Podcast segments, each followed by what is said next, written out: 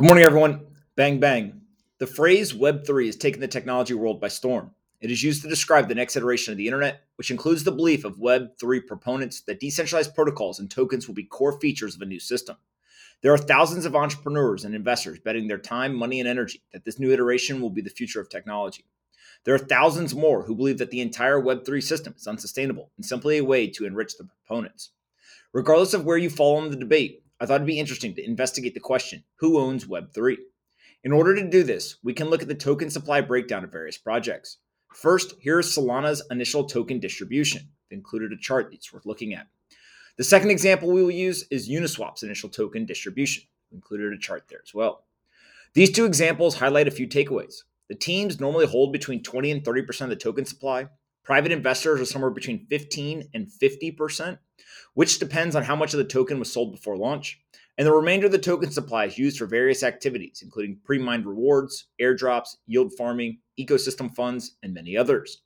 There's also another visualization that I've included coming from Messari. This includes the breakdown between the public, community allocations, insiders, foundations, and more for a number of the top projects in the crypto ecosystem. This is interesting because in a recent study, it was concluded that founders in Web 2 companies held approximately 15% of their company's equity at the time of IPO. The comparison isn't perfect because not all of the founders and project token allocation goes to the founders specifically in Web3, but it does appear that Web3 founders are able to hold on to more of the economic value for what they create compared to Web2 founders.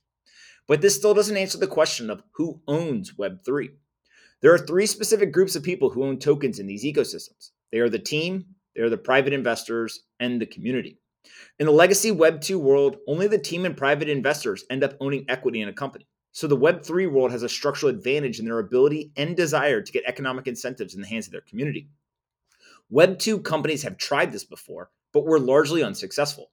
Airbnb tried to give equity to the hosts on their platform, and Uber tried to give equity to their drivers. The explicit acknowledgement of the asset being equity meant that regulations prevented these companies from doing it. So, back to the owners of Web3. The team is fairly straightforward. If you are the founder, an early employee, or a contributor to the project, you are compensated for your efforts in a way that is determined by the team. There is no different than a traditional equity. The big debate in the Web3 world is about investors. Obviously, the more that a project claims that they are decentralized, the more critics will complain that any ownership by large investors, venture capitalists, and private equity is antithetical to their mission. Maybe this is true or maybe not, but it is important to remember that the actual investors are not the VC firms themselves. For example, if Sequoia Capital invests in a company or project, then the ownership mostly lies with nonprofits and schools. Here's an excerpt from the Sequoia website. Quote, Sequoia invests primarily on behalf of nonprofits and schools, with organizations such as the Ford Foundation and Boston Children's Hospital forming most of our limited partner base. Working for them gives us a greater sense of responsibility and purpose. End quote. The average VC firm takes 20% carried interest on their investments. So if a firm owned 30% of a project's tokens, the nonprofit LPs would have 24% of the tokens, and the venture capitalists would have approximately 6%.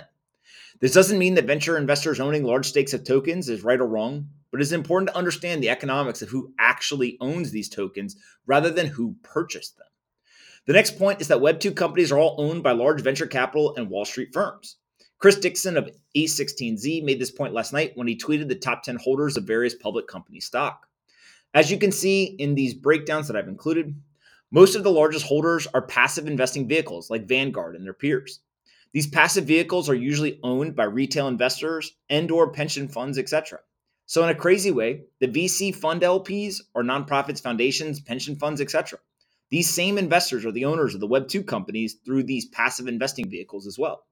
The more things change, the more they stay the same. The difference is whether Wall Street or Silicon Valley are getting to charge fees for the privilege of allocating the money. Lastly, the Bitcoin community hangs their hat on no venture capitalist investment needed to launch the network. This is one of the strongest arguments that is put forward by the community. But the start of the network doesn't necessarily reflect the current state of the network. What do I mean? There's billions of dollars now in the hands of Wall Street and Silicon Valley. Take the Grayscale Bitcoin Trust as the first example. They currently hold more than 3.4% of the outstanding Bitcoin supply. Just one investment product, which is also the world's largest Bitcoin investment product, holds a material percentage of all Bitcoin in circulation. We also must mention that Satoshi Nakamoto is believed to hold approximately 1 million Bitcoin, which would make him the largest holder of Bitcoin in the world. Now let's take a look at the public companies that hold Bitcoin.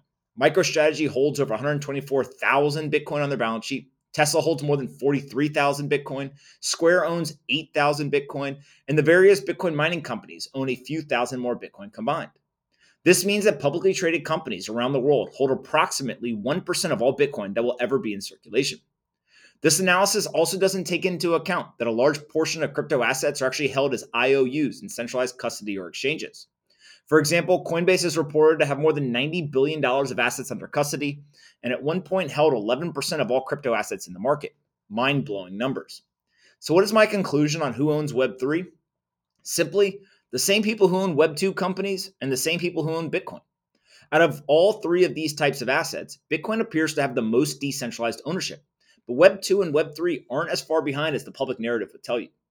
Ultimately, ownership of an asset is predicated on the ability to convert other assets, whether they are fiat currencies or not, into the desired asset.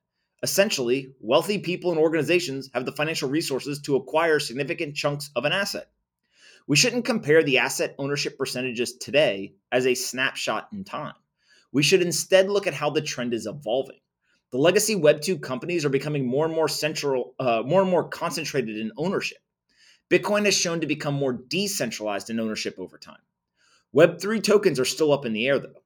Will they become more centralized or more decentralized over time? No one knows yet, but that is what is going to be the most important question when it comes to answering who owns Web3. Hope each of you has a great start to your week, and I will talk to everyone tomorrow.